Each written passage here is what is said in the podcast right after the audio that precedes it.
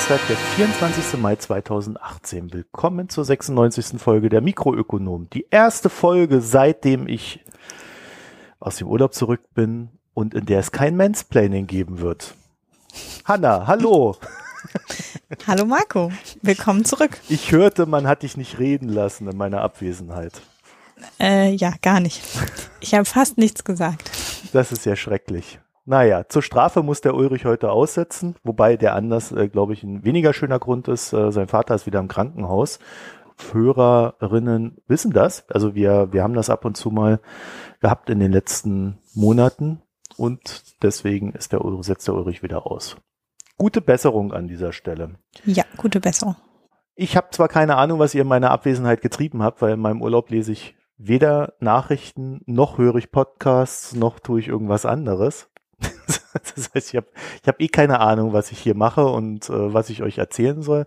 Aber äh, du hast ein paar Nachklaps. Und zwar gab es einen Audiokommentar zum Thema Bildungsaufsteiger. Ja, genau. Ähm, Sisse, kannst du dir direkt, kannst du das quasi aufholen, was wir da so erzählt haben. Also wir haben uns in der letzten und vorletzten Folge, die Ulrich und ich zusammen aufgenommen haben, haben wir jeweils äh, darüber gesprochen, dass es schwierig ist, sein Elternhaus, was eben den Bildungsstand und den, die Berufslaufbahn anbelangt, abzuschütteln, beziehungsweise sogar seine Großeltern.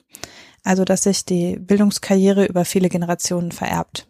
Und äh, dazu hatten wir letztes Mal schon einen Nachklapp und jetzt haben wir nochmal einen Kommentar dazu bekommen. Und in dem Kommentar ging es im Wesentlichen darum, dass Ulrich und ich hauptsächlich die Seite beleuchtet haben, dass diejenigen, die als Bildungsaufsteiger versuchen, eben in eine ähm, höhere akademische Bildung oder eine höhere Schicht aufzusteigen, sich schwer damit tun, unter anderem aus dem Grund, dass sie nicht gewohnt sind, sich in dem Umfeld zu bewegen. Also dass sie letztlich nicht die gleiche Sprache sprechen, nicht die gleichen Verhaltensweisen erlernt haben wie jemand, der aus einem Akademikerumfeld kommt.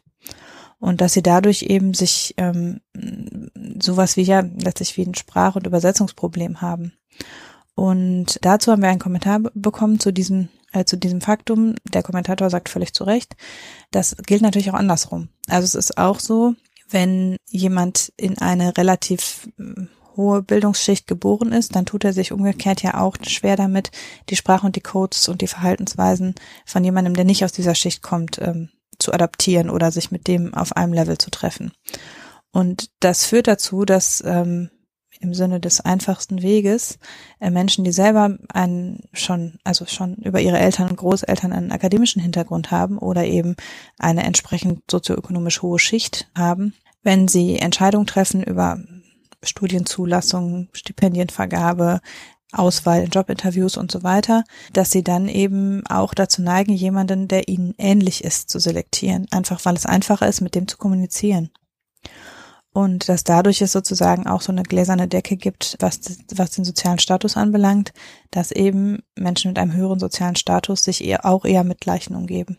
Und äh, der Kommentator sagt, das ist eben was, was man nicht nur der Politik sozusagen aufgeben kann, dass sie mehr Bildungschancen vergeben muss, sondern dass eben auch äh, jeder Einzelne sich eben fragen muss, wenn ich Entscheidungen treffe darüber, ob ich jemanden einstelle oder ob ich jemanden für einen Studienplatz rekrutieren kann oder und so weiter.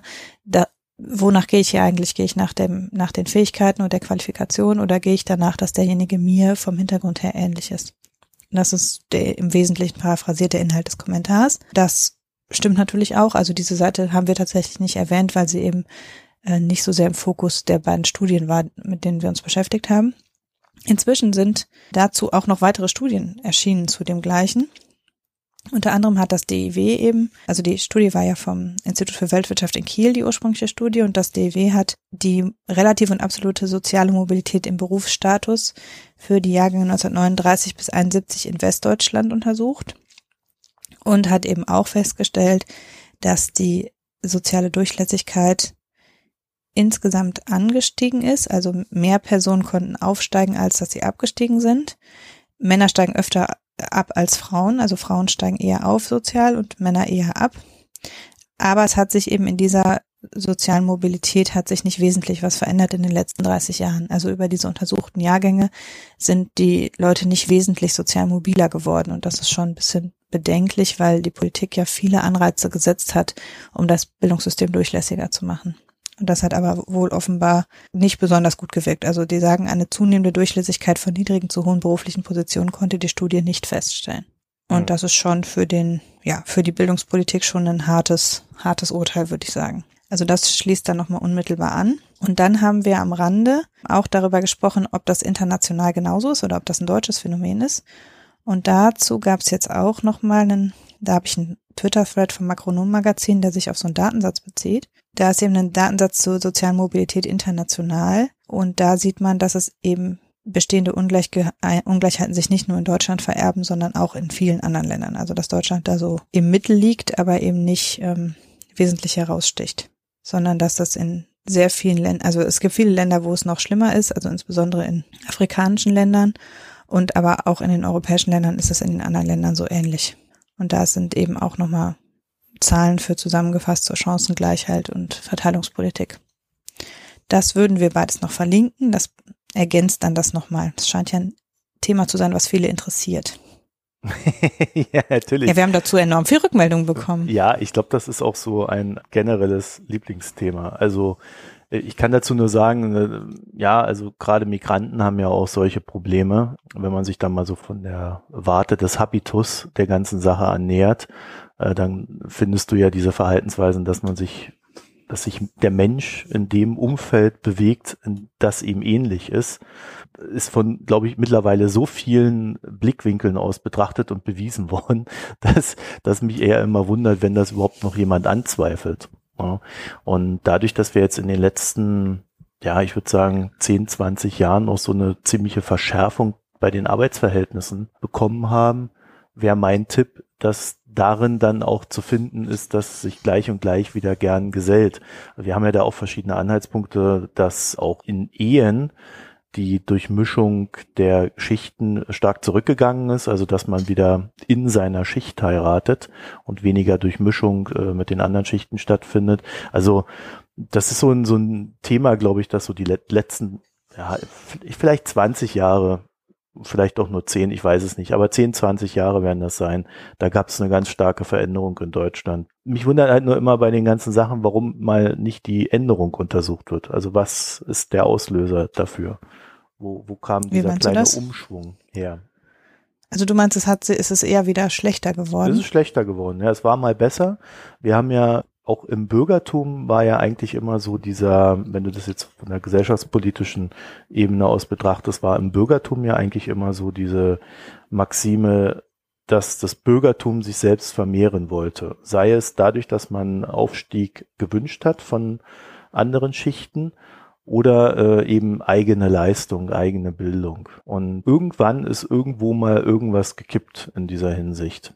Und ich, ich habe es noch nicht so ganz festnageln können, woran, woran ich es festmachen kann, sondern ich finde, so ein, so ein Ausdruck dessen findest du gerade in den, es klingt jetzt ein bisschen komisch, aber in, in den Nachrufen auf Schirmmacher, also Frank Schirmmacher, den FAZ-Herausgeber, wie auch äh, jetzt äh, wieder die Rezension zu dem äh, Buch, was über ihn herausgekommen ist, findet mhm. man bei der Süddeutschen so ziemlich gehässige und, und ekelhafte äh, Kommentare.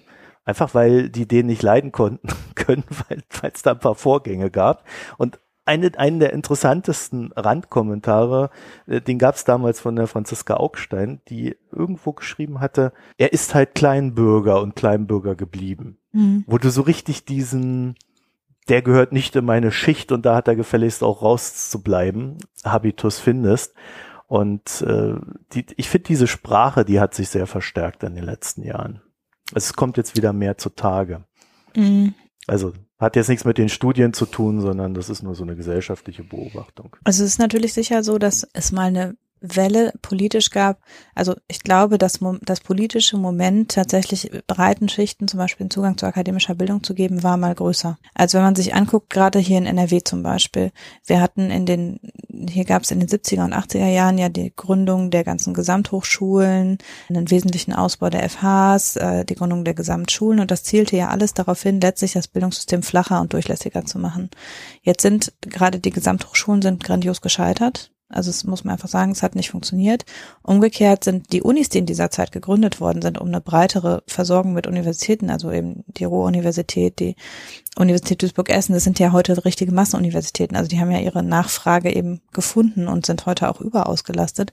Das heißt, zunächst mal ist es ja durchaus als Erfolg zu verbuchen. Mhm.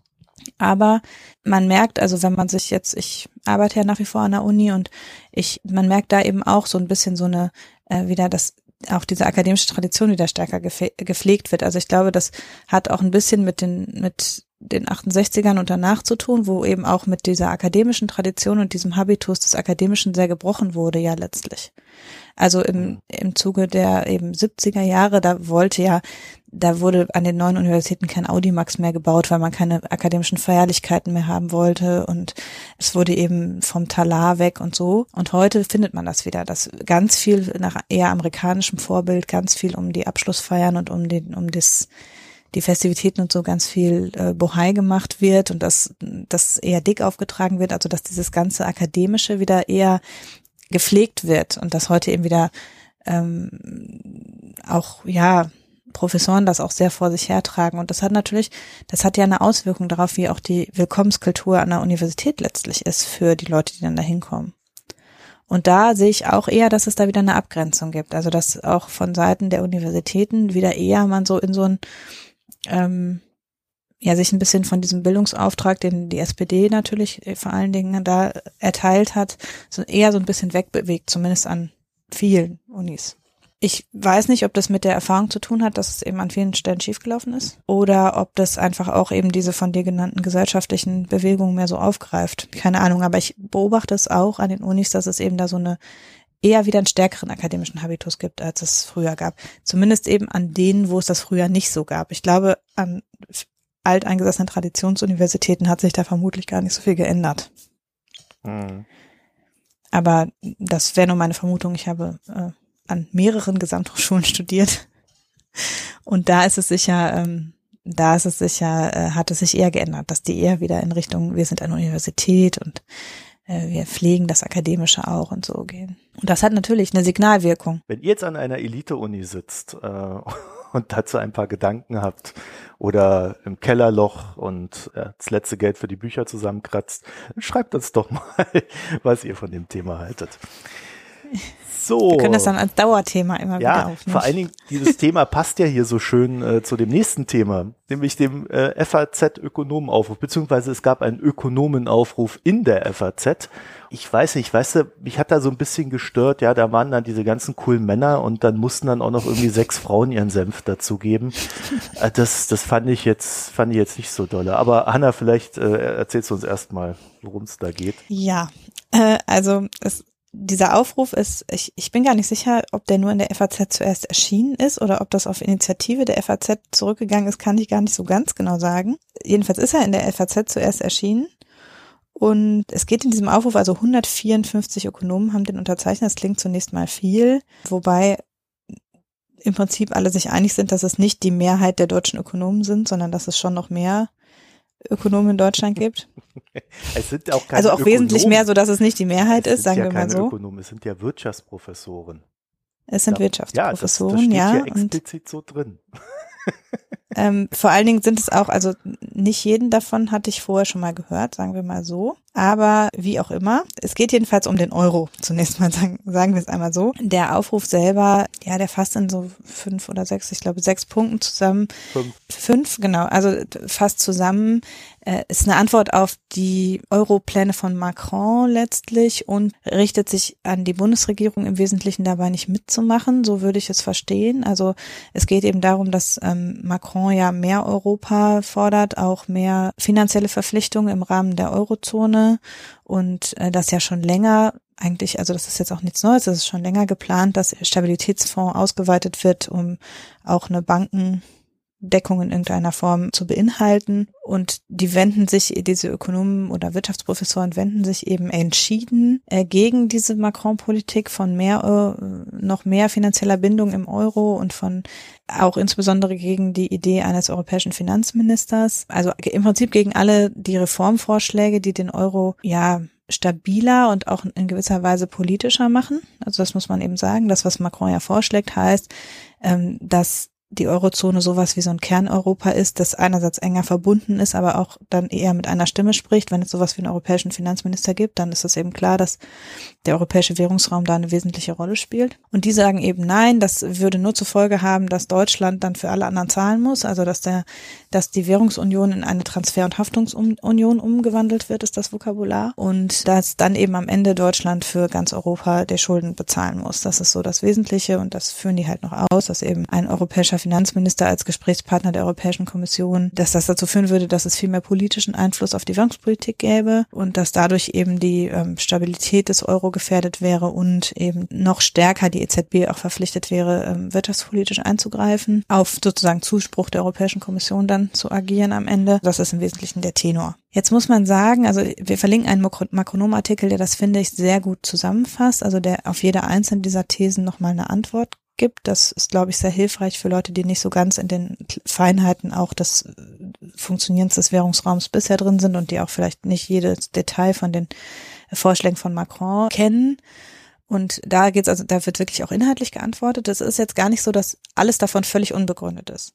Es ist klar, dass der Euro, so wie er designt ist, seine Schwächen hat und dass das System, so wie es im Moment ist, natürlich nicht funktioniert. Haben wir im Rahmen der Griechenland-Krise gesehen, dass es eben an seine Grenzen stößt. Es gibt jetzt ja Bestrebungen aus Italien, da ist ja im Koalitionsvertrag drin, dass sie eben für einen Ausstiegsklausel aus dem Euro äh, sich einsetzen wollen. Also es gibt eben natürlich auch viele Bestrebungen aus verschiedenen Ländern da sozusagen am Euro eher noch zu kratzen. Und nicht alles von dem, was Macron da vorschlägt, wird aus deutscher Sicht sinnvoll sein umzusetzen. Das Problem ist aber, dass dieser Aufruf vollkommen destruktiv im Grunde formuliert ist. Also dass der Aufruf sagt, das ist alles schlecht, dann kriegen wir eine Haftungsunion und politischen Einfluss und äh, Deutschland muss am Ende für alle zahlen und gibt keinerlei Vorschlag, was man besser machen könnte, sondern das, was man da, was da nicht drin steht, aber was eigentlich klare Synthese des Ganzen ist, ist, wir müssten den Euro einfach scheitern lassen. Also das ist das, was man da rauslesen kann, ist halt, der Euro so, sollte so, wie er ist, nicht existieren und schon gar nicht reformiert werden. Das spielt einerseits natürlich massiv eben so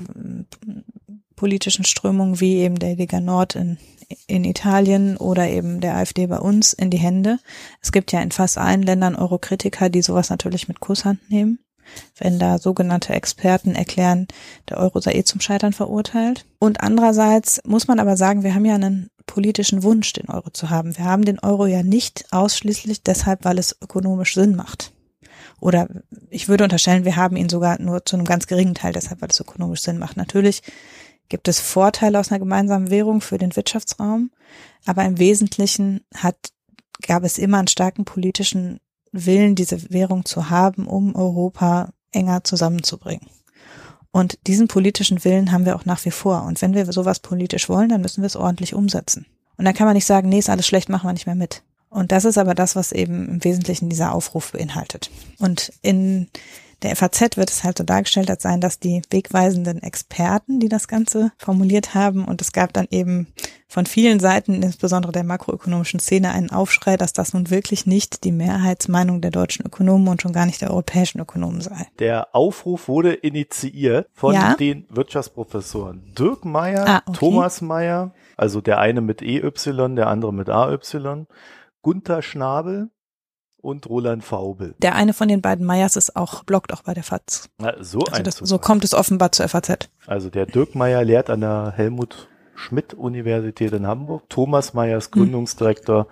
des Flossbach von Storch Research Institute und Professor mhm. an der Universität Witten-Herdecke, was auch immer das ist. Gunther Schnabel lehrt an der Universität Leipzig. Ja, ist schon immerhin eine halbe Stadt. Und mhm. Roland Faubel ist Emeritus an der Universität Mannheim. Also, boah, ich habe das Ding mal so überflogen und dann dachte ich mir, ja, eigentlich seit, ich weiß nicht, seitdem es den Euro gibt, labern die Ökonomen, die in der FAZ dargestellt werden, eigentlich immer nur den gleichen Scheiß. Die haben noch nicht ein einziges Mal irgendwas anderes gesagt. Was ich so faszinierend an dem Ding fand, also die, die haben da so ihre fünf Punkte und dann schreiben sie drunter, also dann gibt es noch so zwei, zwei erläuternde Absätze. Das Haftungsprinzip ist ein Grundpfeiler der sozialen Marktwirtschaft. Die Haftungsunion unterminiert das Wachstum und gefährdet den Wohlstand in ganz Europa. Und Hanna, jetzt frage ich dich mal, weißt du, wo wir eine Haftungsunion haben? Ja, das ist ja, also Haftungsunion ist ja so eine Vokabel, ne? Also das ist ja so eine Propaganda-Vokabel. Also das steht auch in dem Makronom-Artikel ziemlich deutlich. Ja, aber das nimm ist halt, doch das ist halt mal, populistisches nimm sie doch mal, Vokabular. Nimm sie doch mal ernst. Äh, äh, und frag dich, wo wir in Deutschland eine Haftungsunion haben. Äh, In Deutschland, also in, in der Eurozone. Mhm. Ja, ich habe jetzt schon einen kleinen Hinweis gegeben. also wir haben in Deutschland eine Haftungsunion innerhalb der Bundesländer. Ja, ja, klar. Ja. Also das, äh, Und jetzt erzähl mir doch mal einer von diesen Pfeifen, dass wir in Deutschland, ja, also dass das irgendwie das Wachstum und den Wohlstand gefährden würde. ja, aber da regen sich ja die, also die Länder, die da einzahlen, die regen sich ja auch die ganze Zeit darüber auf. Ja, man nennt sie unter anderem Bayern, dem Bundesland, dem es am besten geht von allen. Ganz schlimm, ja. Das, äh, sie nutzen aber auch die Infrastruktur von allen anderen Bundesländern mit. Wenn man das wirklich mal ernst nimmt, was die da schreiben und auch die Vokabeln ernst nimmt, dann hat man innerhalb Deutschlands bereits ein funktionierendes Modell. Und das ist wirklich etwas, was mich echt aufregt. Flossbach macht damit Geld, dass sie so eine Scheiße verbreiten. Als es mit der, mit 2010 mit dem Euro, mit dem Euro in Griechenland losging, haben die, haben die sich an die Spitze derer gesetzt, die gesagt haben, das wird in den Untergang des Euros führen.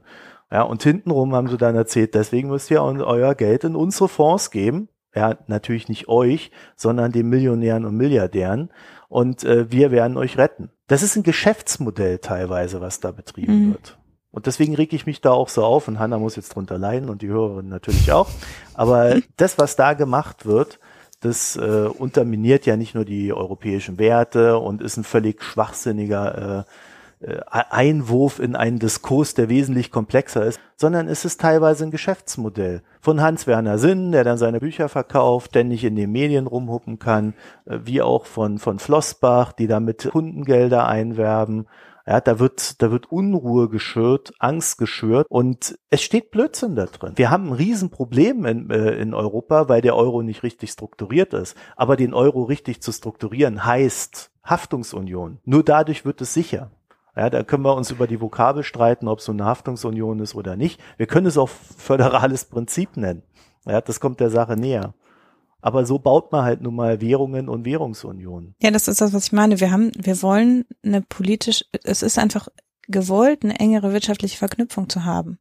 Und da kann man dann dagegen sein und sagen, nein, das ist aber böse, wenn wir für andere Länder zahlen müssen, aber das ist halt nicht der Gedanke der europäischen Politik. Wenn wir uns gerne jetzt wieder mit uns alleine eingraben wollen, gut, nur Deutschland profitiert in sehr hohem Maße vom Euro. Also es ist ja auch lächerlich zu sagen, das schadet der. Wirtschaft und, und jetzt haben wir, wir müssen immer für die Tage zwei Seiten, das ist auch noch Quatsch, dass wir immer für die Tage zwei Seiten zahlen müssen, aber wie auch immer.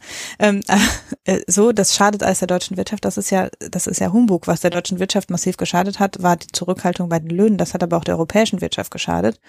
Und der Verfall der deutschen Infrastruktur ist auch nicht unbedingt von Vorteil.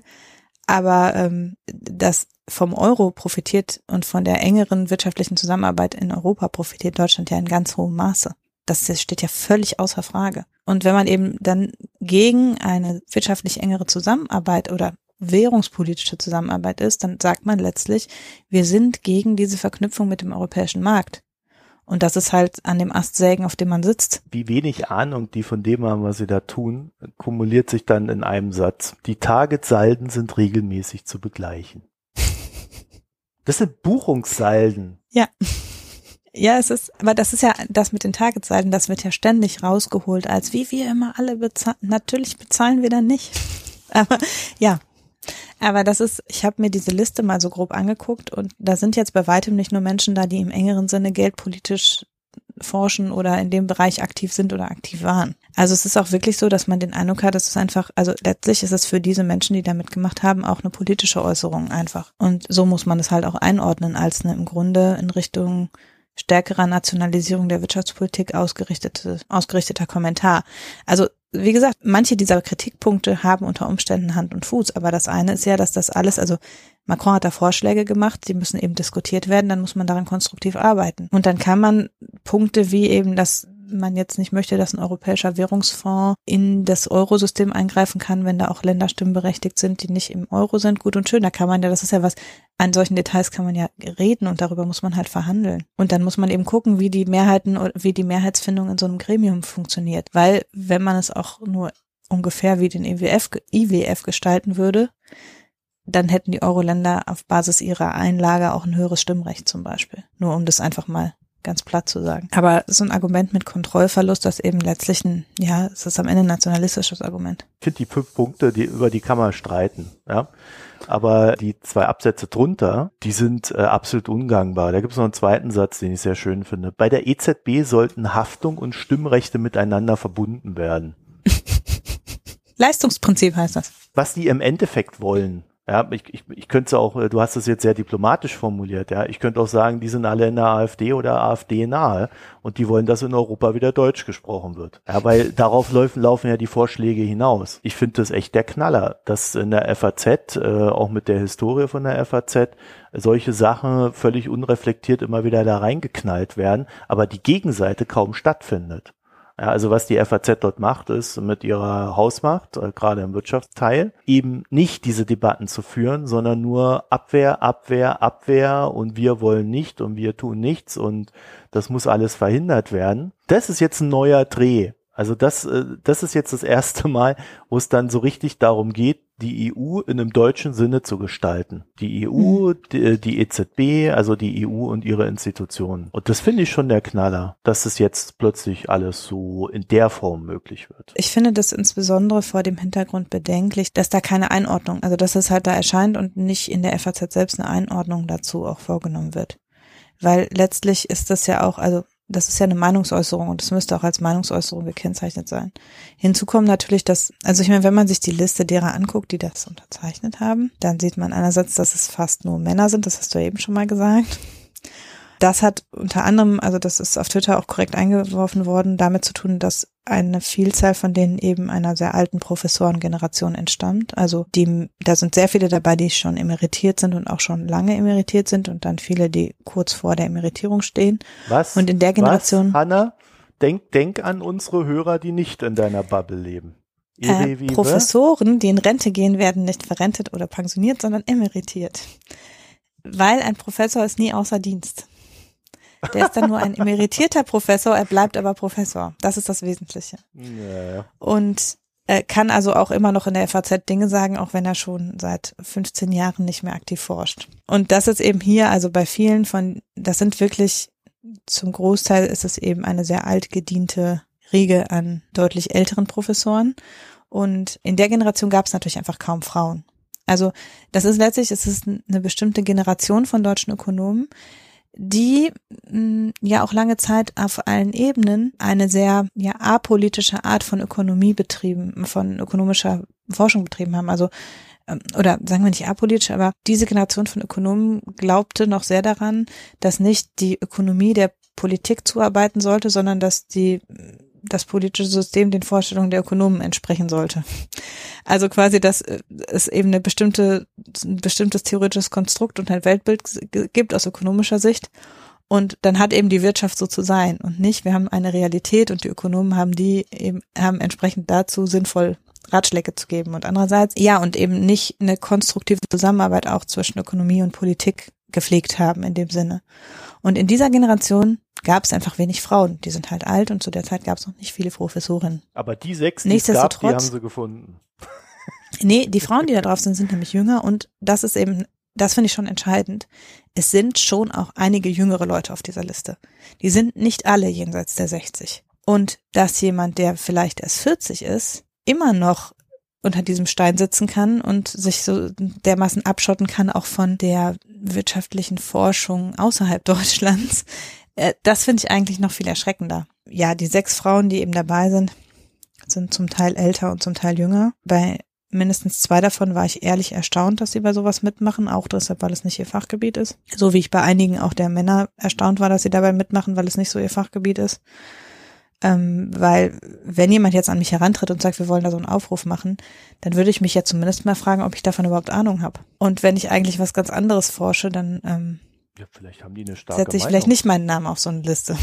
aber ja, das ist halt, das ist halt Meinung. Also das ist halt keine fachliche ähm, Diskussion, sondern die äußern da ihre Meinung. Und so muss man es halt auch sehen. Das ist kein Fachinput, der auf einer Studie basiert und der dann diskutiert werden kann und der der politischen Beratung dient, sondern das ist Leute, die sich echauffieren und das mal in eine Zeitung, also nein, ja doch, in eine Zeitung schreiben, würde ich sagen. Also so würde ich es einordnen. Ja, ich äh, habe natürlich nicht vergessen, dass wir zu den Targetzahlen noch eine Folge machen wollen, weil ich weiß natürlich, dass jetzt wieder einer, äh, ein oder zwei da sagen werden, erklär das doch da mal, was du da gesagt hast. Äh, wir, wir haben da jemand sehr Gutes, dem, mit dem wir bisher noch niemand, noch nicht äh, ja, einen Termin gefunden haben. Zeit. Also die Dame hat noch keine Zeit für uns gehabt. Wir sind da mhm. dran. Da kommt noch was. Irgendwann mal. Außer Hanna sagt, das ist jetzt mein Fachgebiet. Das erkläre ich euch jetzt. Bin ja eigentlich auch nicht so aus der Geldpolitik. Äh, nein, aber nein, ich bin sicher, das kann jemand besser erklären als ich. Jetzt äh, haben wir schon äh, hier intern besprochen, dass das diesmal eine etwas kürzere Folge wird. Aber nein, wir machen jetzt nicht Schluss. wir, haben, wir haben nur noch zwei kleine Themen, zwei kleine Nachklaps. Und zwar einmal zum Thema Streamingdienste. Das hatte ich mit Ulrich, glaube ich, in der letzten Folge vorm Urlaub dann plötzlich unerwartet sehr ausführlich diskutiert. Spotify gegen Netflix. Da haben wir zwischendurch auch nochmal drüber gesprochen, ah. als die Marktanteilzahlen von Spotify gekommen hat er, sind. Hat er euch, hat er euch nicht in Ruhe gelassen mit dem Ding? Nee, genau. Wie das war jetzt auch zum ewigen Thema. ähm, ich habe es wieder vergessen. Ja, so wichtig ist das. also äh, nee, wir haben ganz lange über Amazon und ganz wenig nur über Spotify geredet und deshalb wollte gar nicht so sehr in die Tiefe gehen, sondern wirklich nur so ein paar äh, Zahlen, die ich ganz interessant fand und auf die ich jetzt gestoßen bin.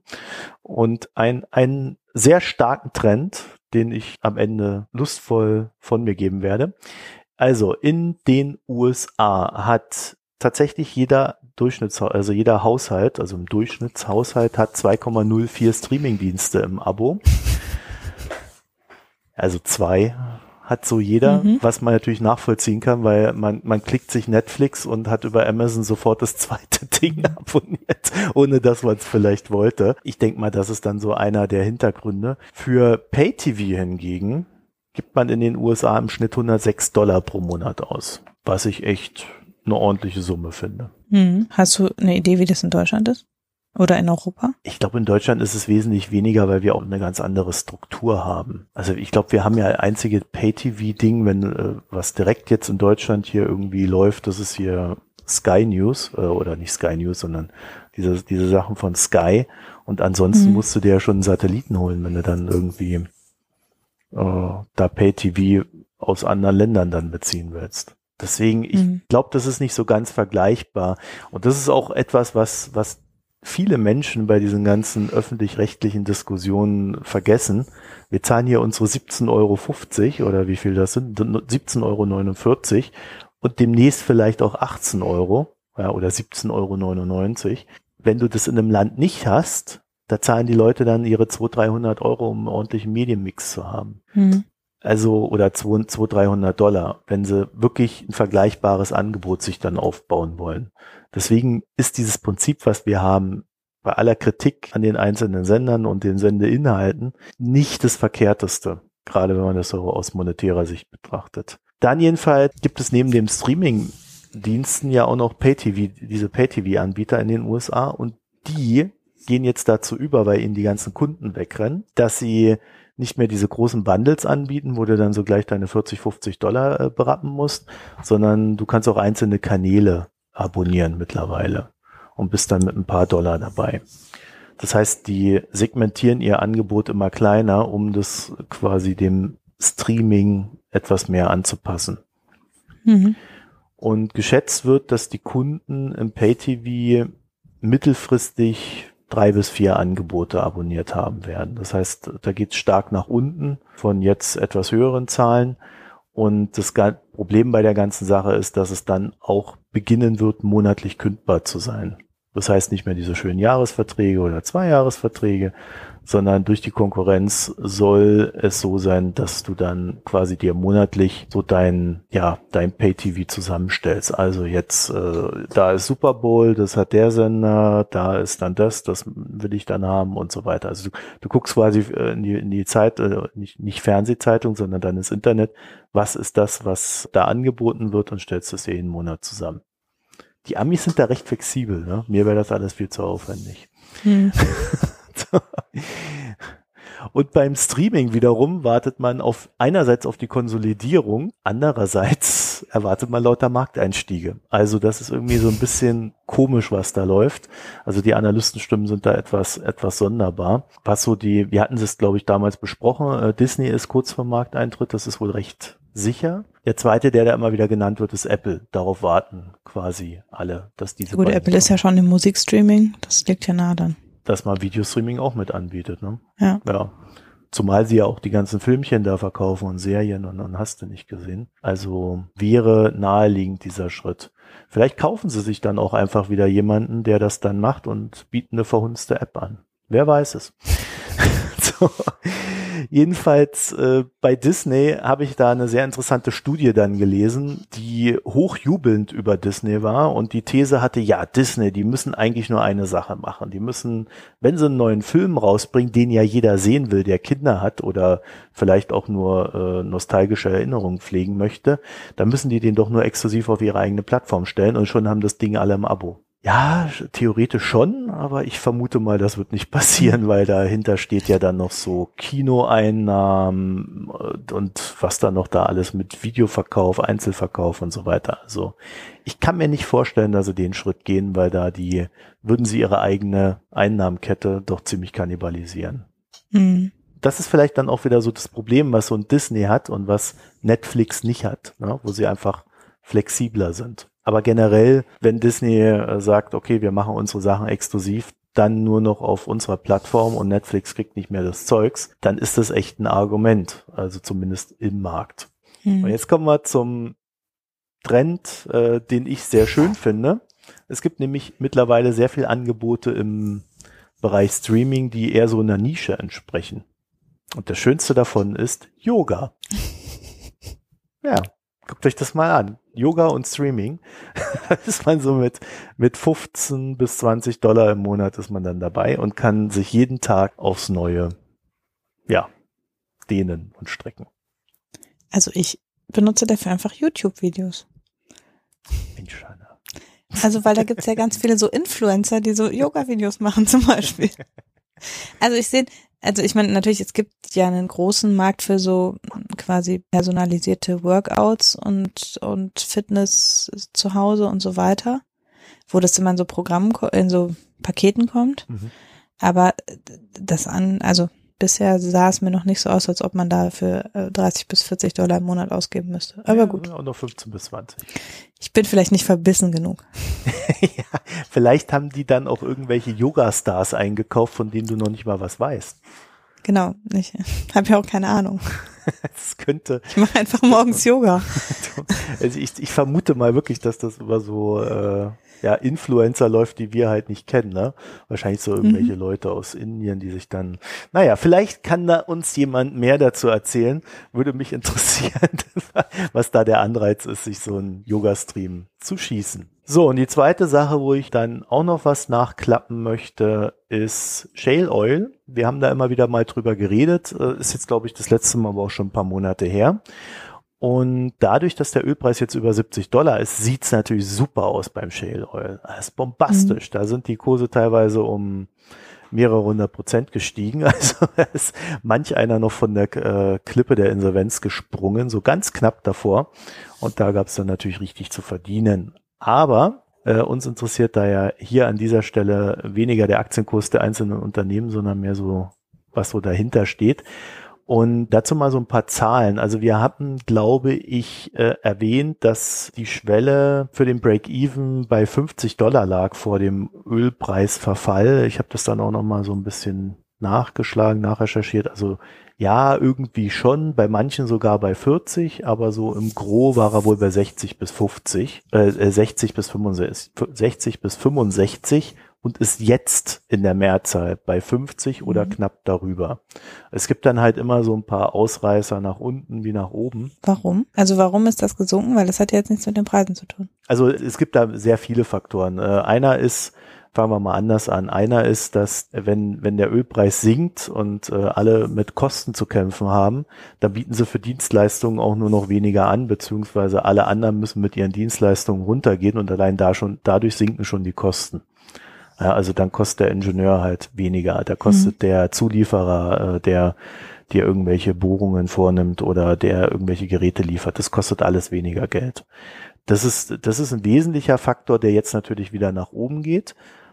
Aber der entscheidende Faktor bei dem Ding ist tatsächlich technischer Fortschritt. Und äh, die arbeiten mittlerweile extrem viel. Das war so der Schub der letzten zwei, drei Jahre mit Cloud Computing und Big Data. Das heißt, äh, bevor die überhaupt eine Bohrung anfangen, äh, werden alle möglichen Daten aus den Probebohrungen herausgenommen und äh, zu einer Problemanalyse und Reaktionsplanung zusammengeklatscht, so dass die äh, von vornherein ungefähr oder immer besser wissen, was sie erwartet, wenn sie da bohren. Mhm und geht dann weiter bis dahin, dass während gebohrt wird, quasi eine Echtzeitanalyse stattfindet dessen, was da gerade passiert. Also nicht nur wie heiß ist der Bohrer, sondern durch welches Gestein gehe ich da durch und was weiß ich was alles. Diese Daten werden dann so zusammengeklatscht und stehen dann da mittlerweile mit ihren Tablets und, und Handys und irgendwelchen Apps rum und gucken sich den ganzen Kram an und können dann halt sofort reagieren. Und das macht die ganze Sache extrem effizient vor allen Dingen im Vergleich zu vorher. Und das wiederum spart Kosten. Also wenn du verhindern kannst, dass dir irgendwelche Teile abbrauchen, die du dann ersetzen musst, indem du viel Filigraner da reinbohren kannst, sieht's halt gut aus, kostentechnisch. So.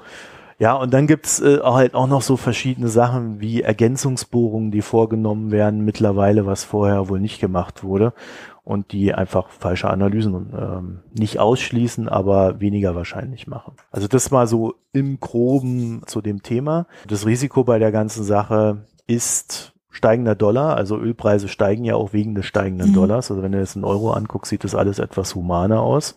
Aber das interessiert natürlich nicht, wenn du in den USA bist. Oder zumindest erstmal nicht primär. Und das andere sind dann natürlich die steigenden Zinsen, die den Rohstoffen schon immer zugesetzt haben. Und in den USA steigen ja die Zinsen. So, also, ja. das war jetzt mal ganz kurz ein Update zu der Geschichte. Außer du hättest da jetzt noch Anmerkungen. Nö. Nee. Und da können wir ja dann langsam in den Gesellschaftsteil übergehen, oder für heute? Genau. Machen wir das mal so. Ja. Muss auch sagen, Hanna hat sich ja kurzfristig hier eingefunden, auch als Einspringsel für, für Ulrich. Einspringerin. Da gibt's das Wort überhaupt, Einspringerin? Naja. Also Springerin gibt's auf jeden Fall. Springerin gibt's. Ja, ein Springerin. Ja, geht schon. Also, ähm, Gesellschaftsteil, da muss ich ja runter scrollen. Hast du Picks? Ja, ich würde einen Twitter-Thread picken wollen. Und zwar vor ein paar Tagen war das. Das ist, es greift letztlich geht es ein bisschen wieder in Richtung des Ökonomen-Rankings, nur von der, von der populär betrachteten Seite sozusagen. Also es ist äh, Twitter-User Halverflake hat, der meines Wissens im Ausland lebt und jetzt zu Besuch hier im Ruhrgebiet im Wesentlichen war, ähm, hat so ein bisschen seine äh, Unterhaltung wiedergegeben mit jemandem, den er einfach getroffen hat, sich mit dem länger über die deutsche Wirtschaft und die deutsche Politik unterhalten hat. Es geht in dem Thread so grob darum, auf welcher Basis die SPD ihre Kernwählerschaft verloren hat in den letzten Jahren. Also es ist eben deshalb bei den Picks, weil es hauptsächlich um, um Politik oder wirtschaftliche Gründe für politische Entscheidungen, ähm, also für wahlpolitische Entscheidungen äh, geht. Also er sagt eben, dass er den Eindruck hat, dass sich die Wahrnehmung der deutschen Wirtschaft und Wirtschaftsleistungen in Deutschland total unterscheidet von der Realität und wie es in, im Rest von Europa wahrgenommen wird. Also dass eben sozusagen die in Deutschland das Exportweltmeister-Dasein und äh, ganz stark positiv gesehen wird und nicht gesehen wird, welche Gefahren dieser enorme, also diese starke Fokussierung auf den Außenhandel für die deutsche Wirtschaft birgt, dass letztlich wir diese Export, äh, Nettoexporte hauptsächlich ja auch über Lohnzurückhaltung in den letzten 20 Jahren erreicht haben, was ja eigentlich für uns aus Deutschland, also es ist so ein, so ein, wir fühlen uns ganz toll, weil wir Exportweltmeister sind, aber de facto haben wir das ja bezahlt, dadurch, dass wir nicht genug Geld zum Konsumieren hatten. Und das ist aber was, was eben im Mittel, in, auch wenn man mit Menschen darüber spricht, überhaupt nicht ankommt. Und das hat er eben da auch, berichtet er eben da auch, dass eben dieses, dass die Lohnzurückhaltung dazu führt, dass die Deutschen weniger Konsummöglichkeiten hatten, nicht wahrgenommen wird, sondern nur, wir haben, sind ja Exportweltmeister und wir leisten ja so viel und das, dafür kriegen wir nichts zurück aus Europa sozusagen. Und eben so eine, ähm, dass, dass dieses nationalistische Argument über eine völlig fehlgeleitete Wahrnehmung der deutschen Wirtschaft kommt wenn man es jetzt eben aus der wirtschaftlichen Sicht betrachtet. Und das geht ja wieder in eine ähnliche Richtung, wie was wir eben besprochen haben. Naja, also wenn es dir im Wirtschaftsausschwung schlechter geht, dann äh, hast du halt nicht das Gefühl, dass es irgendwie gut läuft. Ne? Ja, aber ja, aber es ist halt eben, dass das sozusagen ähm, nicht gesehen wird, dass wir das, dass es hausgemachte Probleme sind, sondern gesagt wird, das ist aus Europa gekommen, weil wir für die Griechen bezahlen mussten und weil äh, wir die anderen mit unterhalten haben mit unseren Exportüberschüssen und so weiter. Aber dass wir ähm, dass das ein hausgemachtes Problem ist, weil wir unsere Infrastruktur nicht auf Stand halten, weil wir Lohnzurückhaltung geübt haben und dass aus Europa im Gegenteil ja oft daran Kritik gekommen ist, dass Deutschland mal seinen Exportüberschuss reduzieren soll. Das nehmen die Leute halt nicht wahr. Er vergleicht es so ein bisschen mit den, mit der, auch der, dem amerikanischen Narrativ, dass eben die Globalisierung schlecht ist und America First, äh, dass eben nicht gesehen wird, dass eben die Europäisierung und Internationalisierung eigentlich für Deutschland massiv von Vorteil war, sondern es eher so sehr kritisch gesehen wird. Ja, und ähm, genau, da geht es nämlich auch nochmal um, dass Deutschland für die Tage zwei Salden bezahlt und äh, Italien und Griechenland ausbählen musste und so weiter. Es kommt, tauchte alles auch nochmal auf und er hat dann so als Resümee am Ende, dass er eben denkt, dass ähm, die SPD eben einen Großteil ihrer, ähm, ihrer Wählerbasis sozusagen verliert, weil das Narrativ von der Wirtschaftsentwicklung überhaupt nicht der Realität entspricht. Also weil sozusagen die Leute sich abgehängt fühlen und ähm, den Eindruck haben, Deutschland wird so ausgebeutet, obwohl das überhaupt nicht stimmt. Und die Leute dann eben, also so aus der Arbeiterklasse quasi in Richtung AfD abwandern, weil sie sich nicht mehr von der Politik aufgefangen fühlen. Also es ist ein sehr langer Thread, der mir, glaube ich, fünf, sechs, sieben, acht Mal in die Timeline retweetet worden ist und den ich aber allen, die es noch nicht gesehen haben, ans Herz legen würde, weil es wirklich so basierend auf einem Gespräch im Prinzip sehr viel dessen zusammenfasst, wo ich auch sagen würde, ja, es läuft eben in der Kommunikation der Wirtschaftspolitik in Deutschland ziemlich grundlegend was falsch, offenbar. Braucht man auch ein paar Minuten, weil es ist alles auf Englisch und man, es sind etliche Tweets, man braucht ein bisschen, um es zu lesen. Ja, ist wirklich klar. Und es gibt auch noch viele interessante, also es gibt auch noch viele interessante Kommentare dann dazu. Also das Ganze hat auch eine Diskussion entfacht sozusagen und das kann man auch sich gut mal reintun. Ich habe einen Podcast gehört äh, mit Christoph Käse und einem Typen von der DWS. Und der hat da so ein bisschen die Digitalstrategie von der DWS, äh, das ist die Fondsgesellschaft mhm. der Deutschen Bank, ausgeführt. Ist so eine halbe Stunde, das kann man so nebenher mal hören. Und äh, die haben schon einige ganz nette Ideen und interessant fand ich da so den Aspekt, dass er dann irgendwann so ausgepackt hat, ähm, ja, also so ein, so ein langfristige Idee, Ziel ist es, dieses Prinzip Geschenkkarte, also ihr kennt ja alle diese 50 oder 10 Euro äh, Geschenkkarten für Amazon oder Telefonkarten oder sonst noch was, die man ja mittlerweile in jedem Supermarkt kaufen kann dass solches Zeugs künftig für Altersvorsorge auch geben soll. Ja, du kaufst dann halt so eine 50 äh, Euro Geschenkkarte von der DWS und äh, gibst die einem und dann nimmt er da Kriegt die. der 50 Euro Rente? Ja, dann, äh, nee, macht er dann seine App auf, scannt das Ding und das geht dann da auf sein Guthabenkonto bei der DWS. Und mit 50 Euro kannst du natürlich nicht viel anfangen und ich sehe da auch noch viel regulatorische Probleme auf die DWS zukommen. Aber sie wollen dann auch äh, Fondsanteile in ja, in Teilen, also du musst nicht ein Fondsanteil kaufen, sondern du kannst auch 0,1 oder 0,25 oder so weiter, also Viertel oder Zehntel oder was mhm. auch immer kaufen. Und dadurch, ja, wollen sie halt auch ganz andere Zielgruppen und Kundengruppen erreichen in der Zukunft. Und das fand ich mal eine ganz interessante Idee, weil ich kann mir schon vorstellen, dass gerade jetzt mit PSD 2, wenn es dann auch möglich ist, dass du alle deine Sachen in einer App irgendwo unterbringst und nicht äh, 50 Millionen Apps dann haben musst, da könnte ich mir dann schon vorstellen, dass sowas tatsächlich auch funktionieren kann dass du dann auch so ein kumuliertes Rentenerwartungsgeld irgendwo dir ausrechnen könntest und so weiter. Mhm. Das ist ein bisschen so wie das Münzglas, wo man immer das Kleingeld reinwirft. Genau, mal ist es bei Nur der digital. DW, dann ist es wahrscheinlich mal bei der DWS, mal bei der Konkurrenz. Äh, äh, Deka oder was es da alles noch gibt. Und ich bin gespannt, ob es das so geben wird. Es ist sicherlich eine der gewagteren Thesen, dass das im Massenmarkt wirklich gut funktioniert. Aber äh, ich fand das zumindest mal einen guten Ansatz, der etwas weiter weg ist von diesem üblichen Denken bei den Banken und Fondsgesellschaften, das ja sehr konventionell ist, um es mal vorsichtig zu formulieren. Ja, und der hat noch ein paar andere Sachen drin. Also, wen das interessiert, hört's euch an. Ich sehe ja schon, Hanna, du warst ganz fleißig beim Bier trinken. Schon wieder nix. Also ich habe gerade, während wir hier aufnehmen, ein Malzbier getrunken. ich glaube, das zählt nicht. Wie hat's denn geschmeckt? Vielleicht es hat natürlich lecker geschmeckt, also wenn man Malzbier mag. Aber es ist ja mehr sowas wie ein Softdrink. Ja, ich finde, ich finde, das kann man schon machen. Es war ein Bio-Malzbier immerhin. Na, immerhin. Ich habe Genau, du warst doch im Urlaub, du hast doch bestimmt nicht gänzlich ohne Bier deinen Urlaub ja, du, du, du weißt ja, dass ich da so ein Bild reingestellt habe in das Slack. Und zwar, aber das erzähle ich beim nächsten Mal. Äh, ich habe nämlich vorher noch, noch ähm, ein anderes Bier getrunken. Ich war in einem kleinen Städtchen und habe dort eine Kraftbierbrauerei nicht besucht, aber die waren verbunden mit einem Restaurant und ich war in dem Restaurant und dann habe ich mir dort das Kraftbier zu Gemüte geführt und habe dann ein so ein Durchtrunk gemacht. Also ich habe mir einfach von jedem Bier so einen kleinen Test geben lassen. Die kleinen Tester, also es waren sechs Biere und wir haben dann noch ein siebtes dazugekriegt und es waren irgendwie doch mehr, als ich dachte und am Ende, ja, war ich dann ganz schön besoffen. Aber äh, bevor wir zu der Story kommen, dann nächstes Mal habe ich ein Äthiop, nee, ein eritreisches, äh, ist wahrscheinlich aus Äthiopien, Emberbier getrunken und ich kann nicht lesen, wie es heißt, weil ich verstehe diese Sprache nicht, die da drauf steht. Wie ist es denn zu dir gekommen? Ich war beim Eritrea und habe dort gegessen. Ich habe in San Francisco so einen Lieblings-Eritrea und ähm, ah.